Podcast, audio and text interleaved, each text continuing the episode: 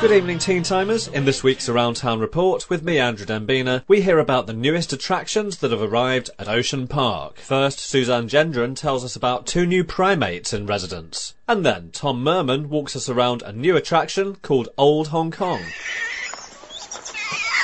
Hello, Andrew. I'm Suzanne Gendron with Ocean Park. I'm the Executive Director for Zoological Operations and Education and also the Foundation Director for our Parks Conservation Foundation. And we're very excited to be here at Sichuan Treasures. Sichuan Treasures is the new name of our giant panda habitat with the addition of those two beautiful little girls, our golden monkeys, Hu Hu and Lula. Hu Hu and Lula are golden monkeys, golden snub-nosed monkeys, and they're very precious. There's less than 11,000 thousand of these animals left in the wild. There's about 227 of them under human care. The majority of those, except our two and a few others, are all in China. So we're very, very honored to be able to have these two precious girls with us. Now, Hu Hu is the younger one. She's only two years old. Lula, the older sister, just had her third birthday. Beautiful monkeys with their blue face. They eat mostly leaves. Their favorite is a leaf called Chinese and waxy leaf privet. Because it's their favorite, we've planted over 400 of those plants here at Ocean Park to feed them. Now, you know that they've come to Hong Kong. They also have taken to our bauhinia. Now, they do need a little bit of protein. And for protein, we feed them eggs. And you might be familiar with wo ta. That's the Chinese bread. And we put a little bit of beef in there and a bit of egg. And so they get their protein that way also. Can they be carnivores out in the wild then? They could be, but not likely that they would be very much. More so the eggs, stealing eggs from bird nests and things along those lines. We also feed them yams, carrots, celery. A few times they'll get apples for treats. I must ask you, changing the subject, your two younger pandas have been in the news quite a lot recently about uh, the possibility of them breeding. What's the latest uh, thoughts on this? Well, the latest thoughts are our fingers are crossed, our hopes are high, but we will not know. I mean, they have such an unusual breeding story.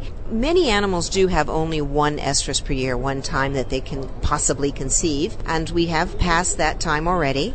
We did have Lula and Ying Ying together. Maybe not as successfully as we would have hoped, but we used something called artificial insemination and helped that process along. She's going to have what we called delayed implantation. You know, there's that fertilized egg and it has to go on the womb wall with a panda and some other animals, they will put it in suspended animation, you know, and keep that in just a few cells for any number of days, months, or up to a year. Most likely, in 160 days, there will be a little panda after their mating, but it could be as much as a year. Little baby panda comes out at 90 grams. So small, it is only two weeks before birth that we'll be able to see any life inside mom. Thanks for explaining that. Lastly, can I just ask you whether there's any other hot animal news that we should be knowing about coming soon at Ocean Park? We're very pleased about our recent December birth of the pygmy marmoset and our tamarins has, have had two sets of twins.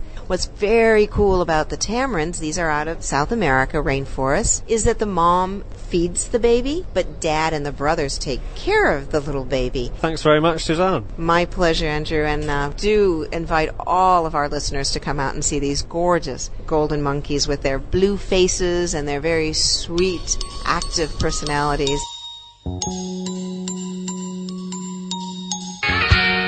Hi, I'm Tom Merriman. I'm the Chief Executive of Ocean Park. The concept of Old Hong Kong was really born within the spirit of Hong Kong, taking some of the great aspects of the 50s, 60s, and 70s, those things people remember romantically or otherwise, and bring it to life so that people who grew up younger at that time can bring their kids, their grandkids back to show them some of the things that would have been normal to see in the street, see in various scenes along the street, whether it's the colonial area, whether it's the Tong Lau, whether it was the food types that were being offered, or just the atmosphere itself. What aspects do you think might quite surprise the teenager who visits? There's probably a surprise around every corner, whether it's the food, whether it's the games, whether it's the actual theming, the things we had done to really make sure we didn't miss the authenticity. Maybe it's the, the old public health posters or the way in which rats used to be handled. If a dead rat was found to be put in a can on a light post, these things may seem like a bygone era, but the reality was it wasn't that long ago. Now we're standing just off the main street and I can hear some music. Have you actually sourced music from various eras? We did a lot of music sourcing was done, a lot of art sourcing was done. We worked with the Antiquities Council, we worked with a number of people here that are trying to preserve history in Hong Kong to make sure the things that we did were authentic and accurate to that time in history. How did you decide which elements to include and which not to? It must have been a, a huge choice. It was a hard process actually. We had a lot of things to choose from. And again, we only had 40,000 square feet, which sounds like a lot, but when you're trying to encapsulate three decades of history and all the life and culture of Hong Kong over that time into this little space, we had to pick and choose. So we tried to pick the things that seemed to be the most iconic of those times, whether it's the music, whether it's the posters, the food types, but those things that most people would have remembered.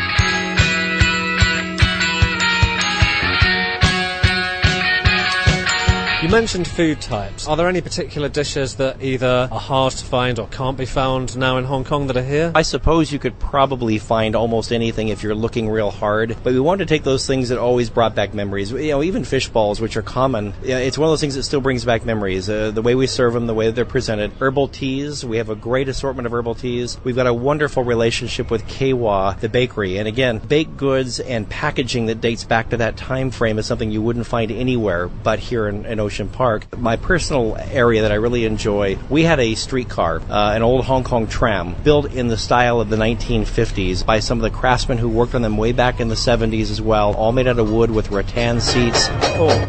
Excellent, very authentic, and we're off to the next attraction.